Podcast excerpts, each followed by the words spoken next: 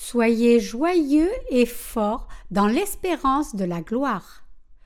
Apocalypse vingt-deux, un, vingt et un. Apocalypse vingt-deux, six, vingt et un nous montre l'espérance pour les cieux.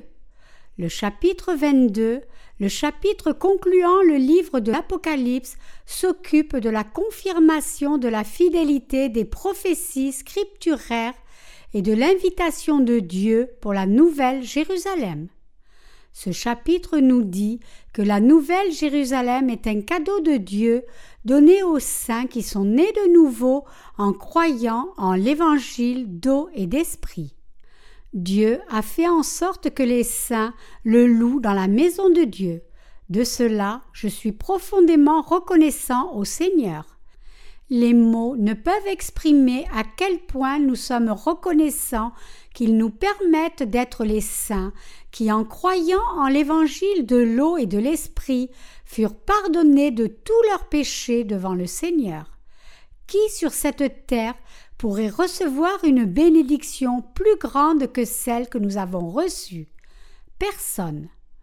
Le passage principal d'aujourd'hui est le dernier chapitre de l'Apocalypse. Dans le livre de la Genèse, nous voyons Dieu élaborer tous ses plans pour l'humanité et dans le livre de l'Apocalypse, nous voyons notre Seigneur accomplir tous ses plans. La parole de l'Apocalypse peut être décrite comme le processus de destruction de ce monde de façon à compléter toutes les œuvres de Dieu pour l'humanité selon son plan. À travers la parole de l'Apocalypse, nous pouvons voir le royaume des cieux à l'avance comme Dieu l'a révélé. La forme de la cité de Dieu et de son jardin. Le chapitre vingt et un parle de la cité de Dieu. Les versets dix-sept à vingt et un nous disent « Il mesura la muraille et trouva cent quarante-quatre coudées, mesure d'homme qui était celle de l'ange. La muraille était construite en jaspe et la ville était d'or pur, semblable à du verre pur. Les fondements de la muraille de la ville étaient ornés de pierres précieuses de toute espèce. Le premier fondement était de jaspe, le second de saphir, le troisième de chalcédoine, le quatrième d'émeraude, le cinquième de sardonyx, le sixième de sardoine, le septième de chrysolite, le huitième de béryl, le neuvième de topaze, le dixième de chrysoprase, le onzième d'hyacinthe et le douzième d'améthyste. Les douze portes étaient douze perles. Chaque porte était d'une seule perle. La place de la ville était d'or pur, comme du verre transparent. Cette parole de l'Apocalypse décrit la nouvelle Jérusalem que Dieu donnera à son peuple né de nouveau. Cette ville de Jérusalem dans les cieux, nous est-il dit, est construite avec douze sortes différentes de pierres précieuses ayant douze portes faites de perles. Le chapitre vingt-deux parle alors de la nature que l'on retrouve dans le jardin de la ville de Jérusalem. Le verset un dit « Et il me montra le fleuve d'eau de la vie, limpide comme du cristal, qui sortait du trône de Dieu et de l'agneau. Dans la cité de Dieu, un fleuve de cristal coule à travers son jardin, tout comme Dieu avait créé quatre fleuves qui coulaient dans le jardin d'Éden au commencement. Dieu nous dit que c'est le jardin dont les justes jouiront dans le futur. Le passage principal nous dit aussi que l'arbre de vie se tient dans ce jardin et qu'il porte douze sortes de fruits, produisant ses fruits chaque mois et que ses feuilles servent à la guérison des nations. Il m'apparaît que la nature dans le ciel est telle que non seulement ses fruits sont mangeables, mais aussi ses feuilles, puisque ses feuilles ont un pouvoir de guérison.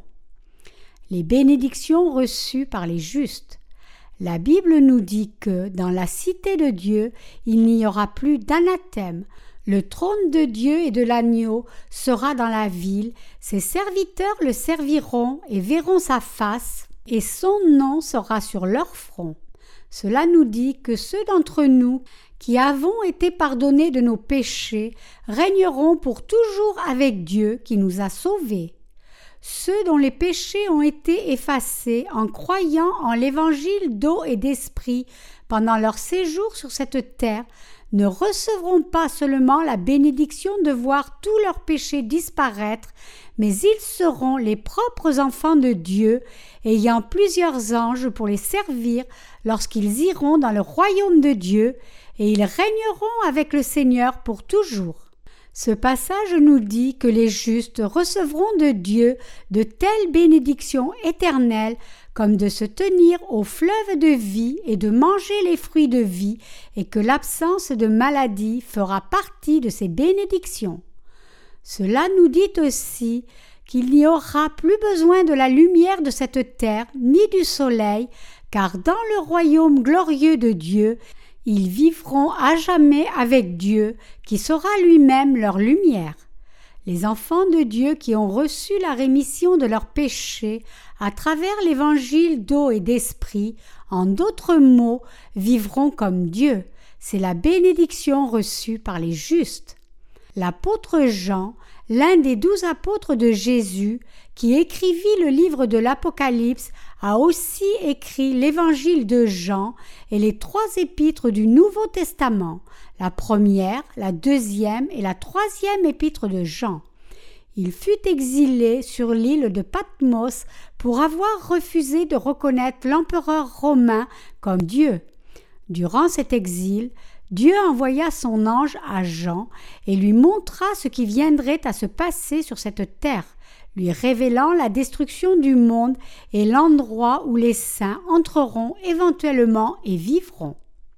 Si nous pouvons décrire le livre de la Genèse comme étant le plan de la création, nous pouvons décrire le livre de l'Apocalypse comme l'accomplissement miniature du plan. Pendant quatre mille ans, notre Seigneur a dit à l'humanité qu'il ferait disparaître tous ses péchés à travers Jésus-Christ. Et à l'époque du Nouveau Testament, lorsque le temps arriva, Dieu a accompli toutes ses promesses qu'il enverrait Jésus le Sauveur sur cette terre, qu'il ferait en sorte que Jésus soit baptisé par Jean et qu'il ferait disparaître les péchés du monde par le sang de Christ sur la croix. Lorsque l'humanité tomba dans la tromperie du diable et fut prise au piège de sa destruction à cause du péché, notre Seigneur a promis qu'il la délivrerait de ses péchés. Il envoya alors Jésus-Christ, le fit baptiser et saigner et sauva ainsi parfaitement l'humanité de ses péchés. Par la parole de l'Apocalypse, Dieu a noté en détail quel genre de gloire attendait ceux qui ont reçu la rémission de leurs péchés et quel genre de jugement attendaient les pécheurs d'un autre côté. Dieu nous dit en d'autres mots qu'il y en aura beaucoup qui finiront en enfer même s'ils ont proclamé croire en lui fidèlement. Matthieu sept, vingt et un à vingt-trois. Notre Seigneur a sauvé les pécheurs de leurs péchés et il nous a dit de ne pas sceller la parole sur les bénédictions qu'il a préparées pour les justes. Qui sont les injustes et les souillés? Le verset onze déclare que celui qui est injuste soit encore injuste, que celui qui est souillé se souille encore et que le juste pratique encore la justice et que celui qui est saint se sanctifie encore. Qui sont les injustes ici? Les injustes sont nul autre que ceux qui ne croient pas en l'amour de l'évangile d'eau et d'esprit donné par le Seigneur. Puisque les gens commettent le péché tout le temps, ils doivent croire en l'évangile d'eau et d'esprit que le Seigneur leur a donné et ainsi vivre leur vie en glorifiant Dieu.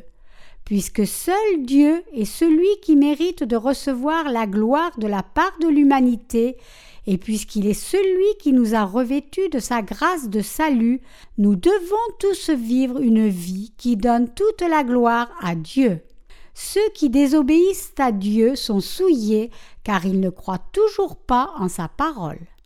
En Matthieu sept, vingt-trois, notre Seigneur dit aux gens religieux qui professent croire en lui, mais ne le font que des lèvres, « Alors je leur dirai ouvertement, je ne vous ai jamais connu, retirez-vous de moi, vous qui commettez l'iniquité. » Il les rejettera parce que ces gens croyaient en Jésus seulement à travers leurs œuvres, plutôt que de croire en l'évangile d'eau et d'esprit de tout leur cœur. L'iniquité est le péché et ne pas croire en la parole de Dieu en son cœur. Par conséquent, lorsque les gens pratiquent l'iniquité devant Dieu, cela signifie qu'ils ne croient pas en l'amour et en le salut d'eau et d'esprit que Dieu leur a donné. L'iniquité n'est rien d'autre que de changer la parole de Dieu selon ses propres caprices et d'y croire arbitrairement de n'importe quelle façon qui nous plaît. Ceux qui croient vraiment en Jésus doivent accepter tout ce que Dieu a établi tel qu'il l'a fait. Nous croyons en Jésus, mais cela ne nous permet en aucun cas d'altérer le plan de Dieu et l'accomplissement de son salut.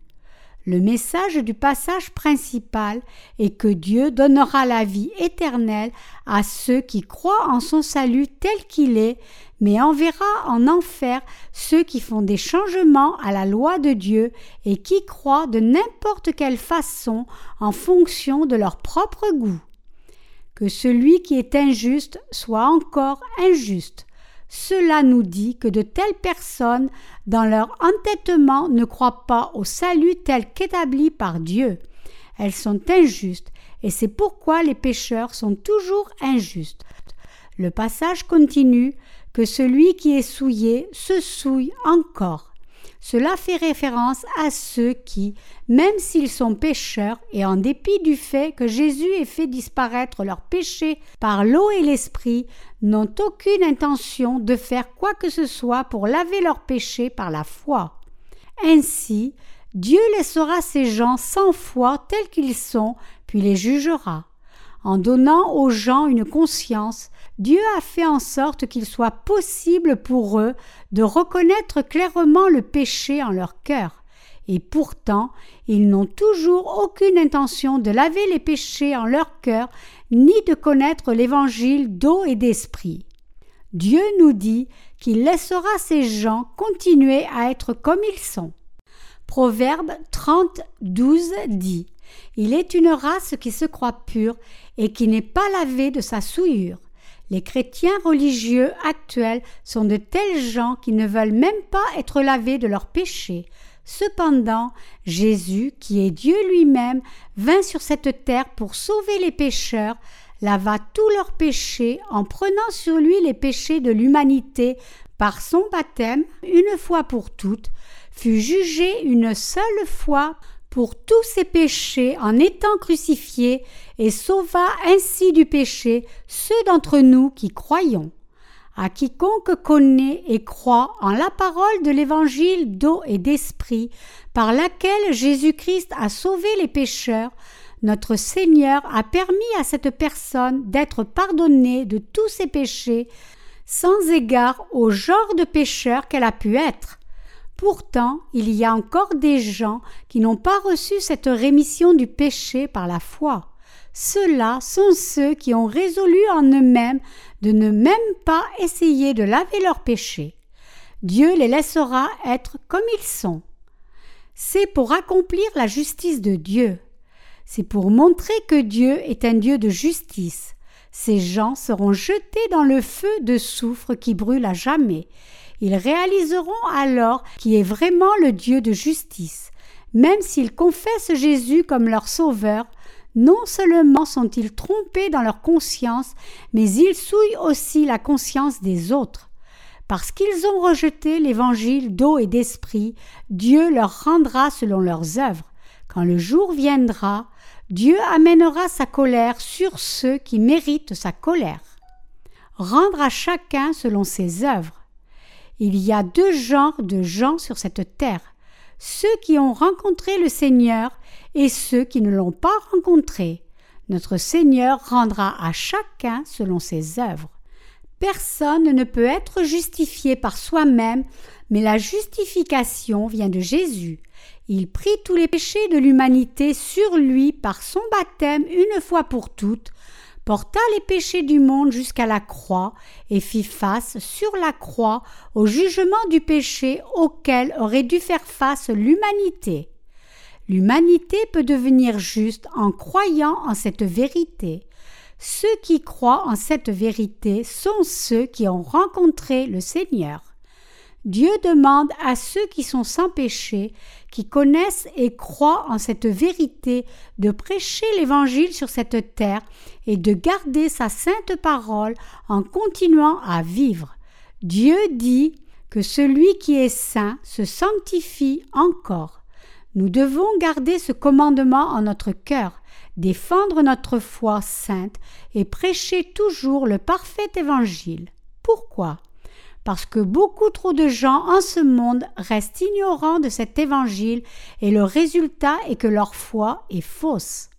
Il y a ceux sur cette terre qui supportent inconditionnellement la doctrine de la sanctification incrémentale. Même si notre Seigneur a déjà fait disparaître les péchés de l'humanité, ces gens continuent à prier pour le pardon de leurs péchés quotidiens, même en ce moment. Offrant leurs prières de repentance sur une base journalière, ils essaient de laver leurs péchés, d'être sanctifiés graduellement pour qu'ils puissent finalement devenir des justes qui ne commettront plus aucun péché et ainsi être pareils à Jésus. Mais Jésus-Christ, le Fils de Dieu, est le Roi, le Prophète et le Grand Prêtre. Les vrais serviteurs de Dieu non seulement mènent à bien leurs tâches visant à s'assurer que chacun soit vraiment pardonné du péché, mais ils conduisent aussi chacun à la vérité comme co-ouvriers de Dieu. Les serviteurs de Dieu sont ceux qui, par la parole écrite, ont la connaissance exacte des choses qui viendront à passer.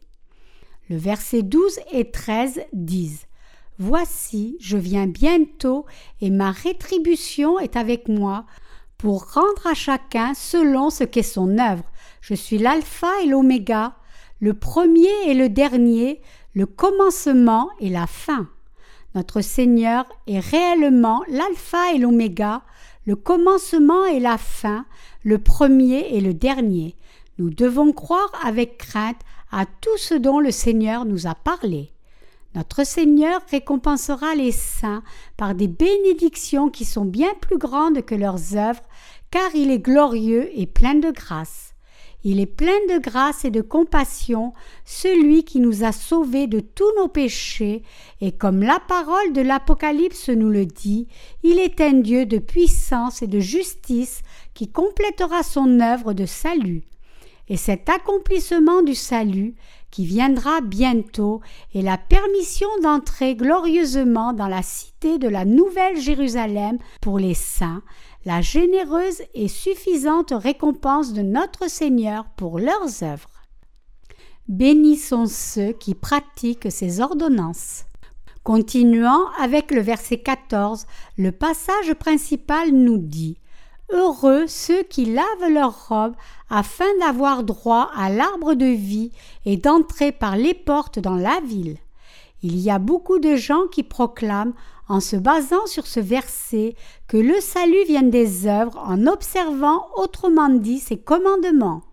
Mais en fait, mettre en pratique ces commandements signifie croire et garder toute la parole écrite de Dieu avec foi. L'apôtre Jean a écrit, et c'est ici son commandement, que nous croyions au nom de son Fils Jésus-Christ et que nous nous aimions les uns les autres selon le commandement qu'il nous a donné. premier Jean trois, vingt-trois. Ainsi, quand nous croyons au vrai évangile d'eau et d'esprit et que nous nous dévouons à prêcher l'évangile pour sauver toutes les âmes perdues à travers le monde entier, nous mettons en pratique ses commandements en sa présence. La vérité est que tous les péchés que nous commettons tout au long de notre vie ont déjà été effacés par le baptême que Jésus a reçu de Jean le Baptiste. Suivant ce baptême, le sang de notre Seigneur sur la croix, sa résurrection et son ascension nous permirent de naître de nouveau et de vivre une vie nouvelle dans sa vérité. Quand nous tombons dans le péché après être nés de nouveau, nous devons retourner à la parole de vérité qui nous a lavés de tous nos péchés, réaliser que nos racines sont telles que nous ne pouvons que pécher et retourner une fois de plus à la foi, née au fleuve du Jourdain où notre Seigneur prit sur lui toutes nos faiblesses, nos défauts et nos péchés et où nous avons été baptisés en lui par le baptême de Jésus, puis ensevelis en lui par Christ qui mourut sur la croix. Lorsque nous faisons cela, nous pouvons finalement être libérés des péchés commis après être nés de nouveau et être lavés. Nous nous appuyons sur la justice de Dieu en réaffirmant notre salut éternel d'expiation et le remercions pour son salut permanent et parfait. Jésus a déjà lavé tous les péchés de ce monde. Le problème se trouve dans notre conscience. Même si notre Seigneur s'est déjà occupé des péchés du monde par son baptême, parce que nous, êtres humains, ne réalisons pas que le Seigneur a ainsi nettoyé tous nos péchés par son baptême et sa crucifixion, notre conscience reste troublée comme pour des pécheurs. Nous sommes donc capables de ressentir qu'il reste encore du péché en nous, alors qu'en fait, tout ce que nous avons à faire est de simplement croire que tous nos péchés ont vraiment été lavés déjà par l'évangile d'eau et d'esprit donné par Jésus-Christ. Si nos cœurs ont été blessés par nos péchés, par quelle vérité pouvons-nous alors guérir les plaies de ces péchés? Ces blessures aussi peuvent être guéries toutes en croyant en l'évangile d'eau et d'esprit, c'est-à-dire en croyant que notre Seigneur a pris tous les péchés du monde sur lui en étant baptisé par Jean au fleuve du Jourdain et qu'il fit disparaître tous ses péchés en les portant à la croix du Calvaire et y versa son sang. En d'autres mots, les péchés des actions que nous commettons après avoir reçu la rémission du péché peuvent aussi être lavés lorsque nous confirmons une fois de plus notre foi en l'évangile que Jésus-Christ a déjà lavé tous nos péchés, incluant ces péchés dans nos actions. Les péchés de ce monde furent lavés une fois pour toutes lorsque Jésus-Christ a reçu son baptême et fut crucifié. Ainsi, ni les péchés du monde, ni nos péchés personnels n'ont besoin d'être lavés pour une deuxième ou une troisième fois, comme s'ils devaient être lavés continuellement. Si quelqu'un enseigne que la rémission du péché s'atteint petit à petit, alors l'évangile qu'il prêche est un faux évangile. Dieu a fait disparaître tous les péchés du monde une fois pour toutes. Hébreux neuf, vingt-sept nous dit « Et comme il est réservé aux hommes de mourir une seule fois, après quoi vient le jugement. Comme nous mourons une seule fois à cause du péché, c'est la volonté de Dieu que nous recevions aussi la rémission du péché une seule fois. En venant sur cette terre, Jésus-Christ prit tous nos péchés sur lui une fois, mourut une fois et fut jugé une fois à notre place. Il n'a pas fait ces choses à plusieurs reprises. Quand nous recevons la rémission du péché en croyant en Jésus-Christ en nos cœurs, il est aussi juste pour nous de croire une fois pour toutes et de recevoir la rémission éternelle de tous nos péchés, puisque les péchés que nous commettons ensuite blesse nos cœurs de temps en temps. Tout ce que nous avons à faire est d'aller devant la parole de ce salut que notre Seigneur a lavé nos péchés une fois pour toutes et laver et guérir nos cœurs infectés par la foi. Seigneur, je suis tellement rempli de défauts, j'ai péché de nouveau, je suis incapable de vivre une vie entière selon ta volonté, mais lorsque tu fus baptisé par Jean au fleuve du Jourdain et saigna sur la croix, n'as-tu pas pris aussi tous ces péchés qui sont les miens? Alléluia, je te loue, Seigneur. Avec une telle foi, nous pouvons confirmer notre rémission du péché une fois de plus et toujours en remercier le Seigneur.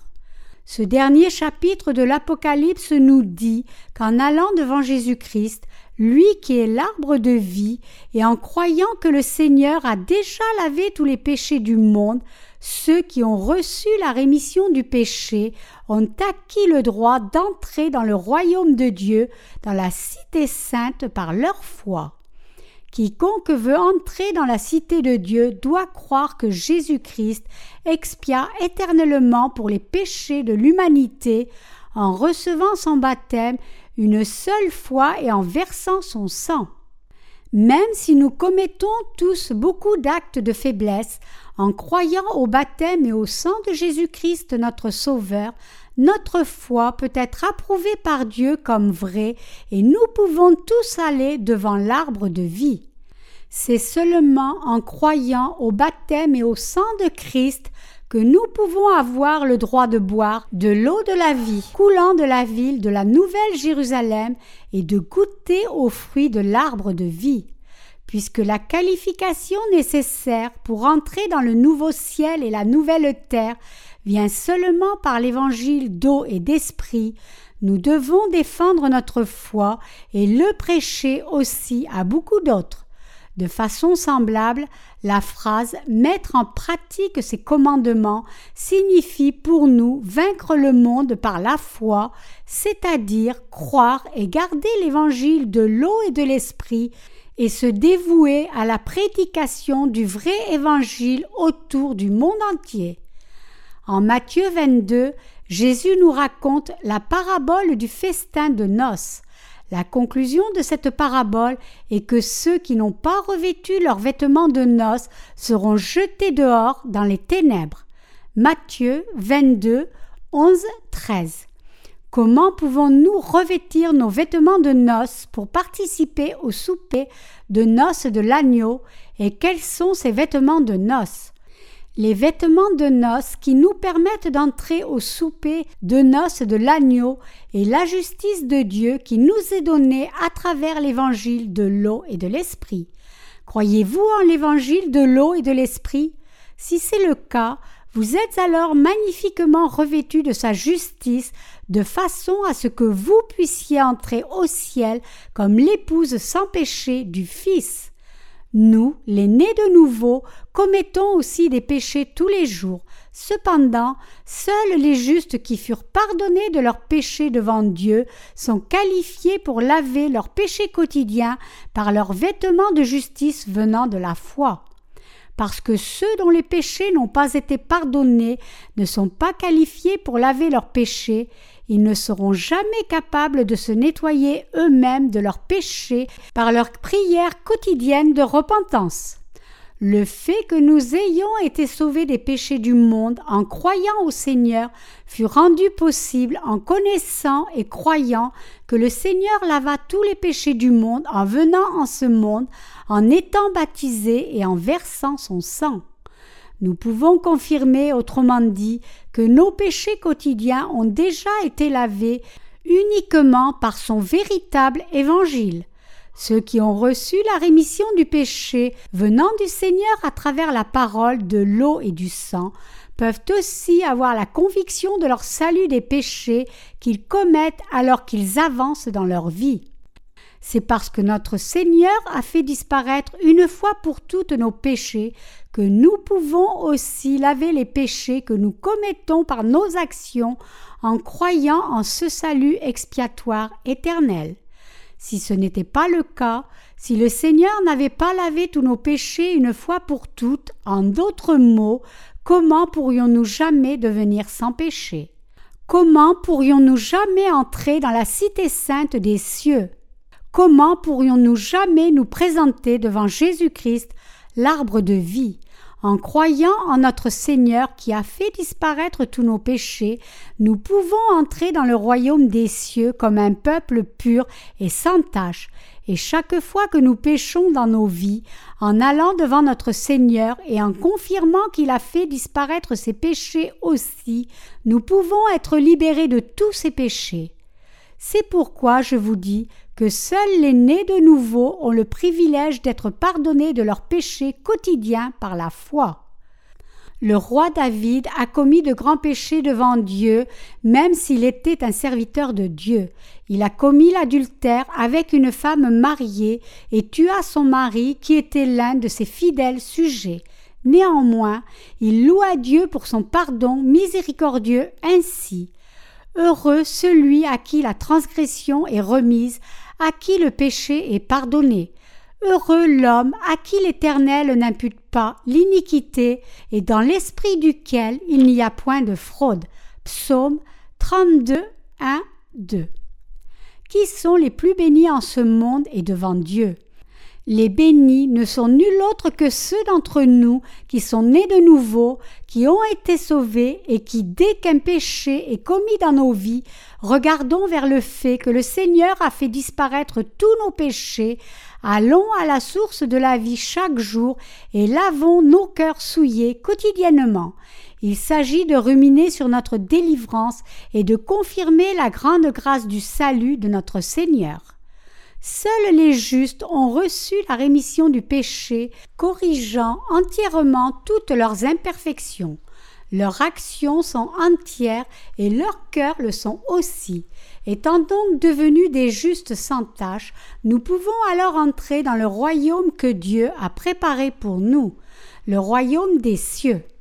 Si nous pouvons seulement accepter ce que Jésus-Christ, la porte du salut et l'arbre de vie, a fait pour nous, sa puissance pourra être révélée et nous pourrons donc tous recevoir la rémission du péché et entrer au ciel, ceux qui vont devant l'arbre de vie. La raison pour laquelle ceux d'entre nous qui ont reçu la rémission du péché vont toujours devant le Seigneur est de confirmer que notre Seigneur a fait disparaître tous nos péchés, de ruminer sur la grâce du salut une fois de plus, de se la rappeler et d'en louer Dieu afin que nous puissions tous être plus que capables d'entrer dans son royaume. C'est pourquoi nous prêchons l'Évangile. Une quantité innombrable de chrétiens, incapables de rencontrer les serviteurs de Dieu qui pourraient les guider en enseignant la Bible correctement, sont prisonniers dans leur incompréhension de la parole et leurs croyances erronées. Même maintenant, il y a des gens qui sont occupés par leurs actions, offrant des prières de repentance tous les matins et toutes les nuits. Pourquoi font-ils ces choses ? Parce qu'ils croient qu'en faisant cela, leurs péchés seront pardonnés, et ils croient ainsi parce qu'ils se sont fait enseigner des doctrines erronées. Mais ce sont des actions injustes devant Dieu.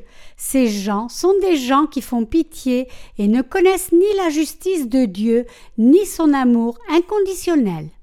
La Bible n'est pas quelque chose que l'on peut prendre à la légère, comme si elle pouvait être interprétée de n'importe quelle façon selon les désirs de quelqu'un. Et pourtant, parce que les gens ont interprété, enseigné et cru en elle en se basant sur leurs propres pensées humaines, le résultat ressemble à ce qui précède, c'est-à-dire qu'ils restent ignorants de la justice et de l'amour de Dieu. Chaque passage de la Bible a une signification exacte. Et celle-ci peut être interprétée correctement uniquement par les prophètes de Dieu qui ont reçu la rémission des péchés. Aller devant l'arbre de vie consiste pour nous à croire au Seigneur pendant notre séjour sur cette terre, à se rappeler chaque jour que notre Seigneur a fait disparaître nos péchés, à le louer et à prêcher cet évangile.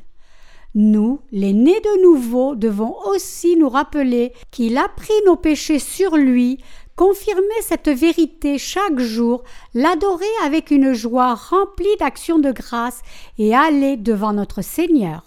Cependant, il n'est pas exagéré de dire que les chrétiens à travers le monde entier ont mal interprété ce passage cru erronément qu'ils pouvaient entrer dans le royaume de Dieu en ayant leurs péchés lavés sur une base journalière par des prières de repentance.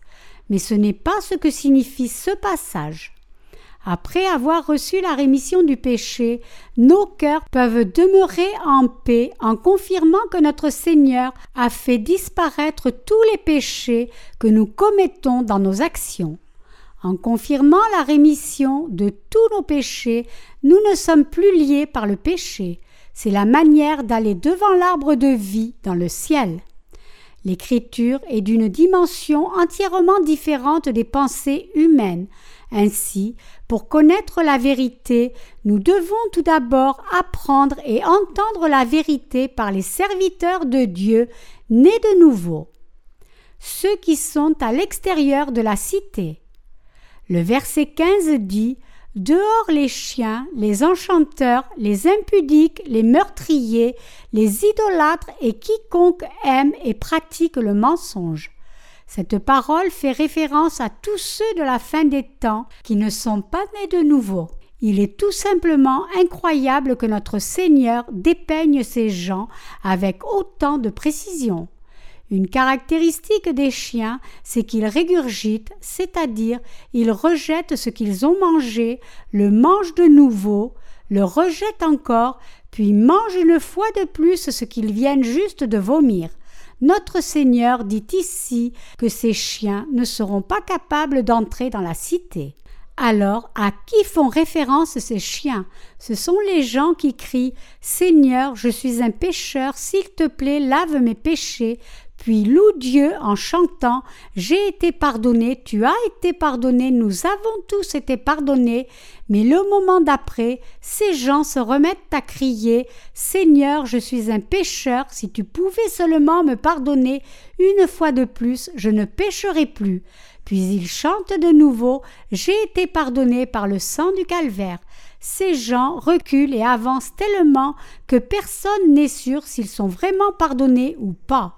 Nul autre que ce genre de personnes sont les chiens dont parle la Bible. Les chiens aboient tous les jours. Ils aboient le matin, ils aboient l'après-midi et ils aboient à l'aurore. Ces gens n'aboient pas exactement de cette façon, mais ils crient qu'ils sont pécheurs, même s'ils ont été pardonnés de leurs péchés. Ils deviennent justes pendant une minute, puis redeviennent pécheurs la minute suivante. De cette manière, ils sont comme des chiens qui vomissent ce qu'ils avaient mangé, puis le ravalent de nouveau pour le vomir de nouveau et le remanger une fois de plus. En bref, la Bible fait référence aux chrétiens qui ont encore du péché dans leur cœur comme à des chiens. Ces chiens ne pourront jamais entrer au ciel, mais doivent demeurer à l'extérieur de la cité. Puis, qui sont les enchanteurs?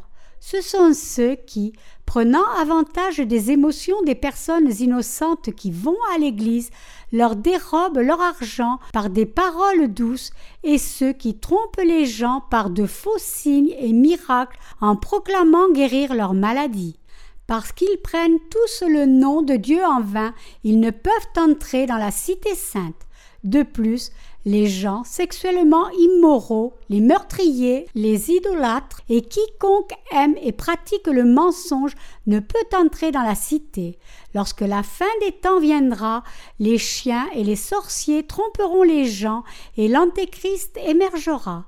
L'antéchrist qui trompera beaucoup de gens par des signes et des faux miracles, qui volera leurs âmes, qui s'opposera à Dieu et qui cherchera à s'élever lui-même à la hauteur de Dieu et à être adoré, ainsi que tous ses disciples ne seront jamais capables d'entrer dans la cité. Ainsi, si nous tombons dans le mensonge de ceux qui proclament que nous avons encore du péché, ou si nous tombons dans le mensonge des signes et des miracles qui mettent les émotions en ébullition, nous finirons tous à l'extérieur de la cité avec l'antéchrist et Satan, en nous lamentant et en grinçant des dents, tout comme la parole nous en avertit. Les versets seize et dix-sept disent: « Moi, Jésus, j'ai envoyé mon ange pour vous attester ces choses dans les églises. Je suis le rejeton et la postérité de David, l'étoile brillante du matin. Et l'esprit et l'épouse disent « Viens » et que celui qui entend dise « Viens » et que celui qui a soif vienne, que celui qui veut prenne de l'eau de la vie gratuitement. Avez-vous reçu votre rémission du péché gratuitement ? Par le Saint-Esprit et l'Église de Dieu, notre Seigneur nous a donné l'évangile de l'eau et de l'Esprit qui nous rend capables de boire l'eau de la vie. Quiconque est affamé de la justice de Dieu, quiconque a soif de la parole de vérité et quiconque veut désespérément recevoir la rémission du péché, à tout cela, Dieu offre de les revêtir de sa grâce et lance son invitation dans sa parole, l'eau de vie de son salut. Recevoir la rémission du péché est la seule voie pour répondre à cette invitation pour le nouveau ciel et la nouvelle terre où l'eau de la vie jaillit. Amen, viens Seigneur Jésus. Le verset dix-neuf dit « Et si quelqu'un retranche quelque chose des paroles du livre de cette prophétie, Dieu retranchera sa part de l'arbre de la vie et de la ville sainte décrit dans ce livre. » Devant Dieu, nous ne pouvons pas croire de n'importe quelle façon, selon nos désirs, pour se baser sur nos propres pensées. Si c'est écrit dans la parole de Dieu, tout ce que nous pouvons dire est simplement « oui », car si quiconque dit non à la parole, notre Seigneur fera de même avec lui en disant « tu n'es pas mon enfant ». C'est pourquoi nous devons tous croire en lui selon la parole. Nous ne pouvons ni ajouter ni soustraire quoi que ce soit de la parole de Dieu, mais nous devons croire en elle telle qu'elle est écrite.